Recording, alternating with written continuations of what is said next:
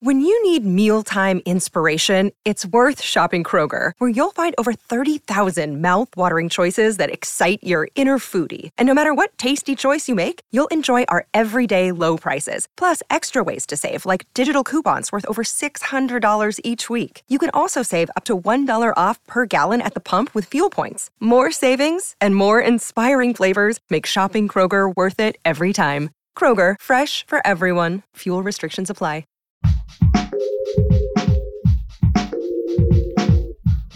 What if you could become a better person, not by working harder, but by taking one small step a day? And not because you're a bad person now, but because there's something inside you that's ready for more. How to Be a Better Person gives you one tiny step a day you can take to be the person you want to be. My mission? To help you live your best life. Hi, and welcome to How to Be a Better Person. I'm Kate, your host. This week on the podcast, I'm definitely taking a one hundred eighty degree pivot from last week's theme of fun to talk about anger. Because I'm guessing you've noticed, but anger is having a moment. It just feels that collective anger, like sea levels, are rising. The pandemic has definitely played a role. It has made us confront our mortality, it's boosted our stress, and it's forced us to sit still. All that cooped up angst needs an outlet, and it's awfully easy for that energy to come out as anger. Because there's an opportunity wrapped up inside every challenge, let's use this as an occasion to learn more about and become better equipped to handle anger. What do you say? Today's big idea is that, like most things in life, there are good sides and bad sides to anger. Because I believe in focusing on the positive, let's look at the helpful aspects of anger first. Anger can show you where your safety is being threatened. Maybe it's a boundary that's being crossed, or a need that's being unmet. It's a defense mechanism, a natural response to feeling unsafe. It can give you energy and fire to defend yourself and alert you that something is off. Anger is actually a higher energy level than feeling like there's nothing you can do, or feeling like a victim, or feeling apathetic and checked out. Rising anger can mean that you are starting to wake up and pay attention and realizing that there are wrongs that need to be righted and that you're not going to passively accept whatever comes your way anymore. That waking up could be to issues that are happening in your personal life or that are happening on a bigger scale.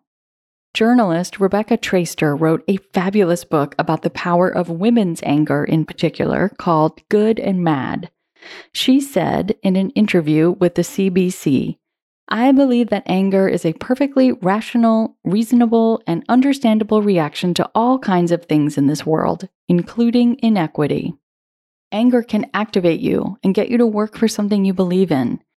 If, for example, you're angry about gun violence or racism or something else, that anger can motivate you to do something about it. Anger is what has won many rights and freedoms. From the Revolutionary War being sparked by anger over taxes that were being sent back to King George, to women earning the right to vote because they were angry about not being seen as equal citizens. You know, it's a, I'm mad as hell and I'm not going to take it anymore kind of a thing. Anything that spurs us out of apathy and into action is an important tool to have. Of course, every coin has a flip side. We'll talk about the less helpful parts of anger right after this break. The tricky thing about anger is that it can make whatever you're upset about feel like the biggest and maybe the only thing in the world. A meditation practice can help you learn how to put the things that make you mad into perspective. Headspace is my go-to meditation app, and they even have a ten-day program called Transforming Anger, a series of short guided meditations designed to train the mind to witness anger and then let it go.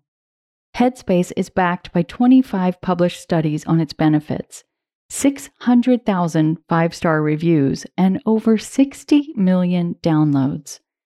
You deserve to feel happier, and Headspace is meditation made simple. Go to headspace.com slash Kate. That's headspace.com slash Kate for a free one-month trial with access to Headspace's full library of meditations for every situation, including those when you're royally ticked off. This is the best deal offered right now. Head to headspace.com slash Kate today. And we're back. Let's look at the negative sides of anger. Anger has a righteous quality to it that can feel really great in the moment, which might sound like a good thing, but it's that I'm right and you're wrong that can calcify into judgment and disconnection. It's a really tantalizing way to feel, to have that absolute confidence. And for that reason, it can be easy to get stuck in anger and for it to become a go-to emotion. While anger is a higher vibration than apathy, you don't want to hang out there because there are several states of being that are even higher on the energy scale, and staying stuck in anger can prevent you from getting there. Over the long term, and unchecked, anger can wear you out, make you bitter, keep you disconnected from other people and your higher self. And of course, anger can easily make you do or say things you regret in the heat of the moment. It can be like a drug. You want that hit of indignation, and if you get too big of a dose, you can impair your faculties. It can spur you to hurt other people because it's easy to get swept up in it. So you want to use anger as fuel and dip into it as needed, and then keep on moving to a state that is more constructive and helps you access your deeper wisdom. Your tiny assignment is to think about a time that anger fueled you to take a stand or make a change that needed to happen. A time that it was a positive force in your life. And then think about a time when perhaps it led you to do something you wished you hadn't. It's one thing to understand the dual nature of something intellectually, and another to be able to identify that good side, bad side in your own experience.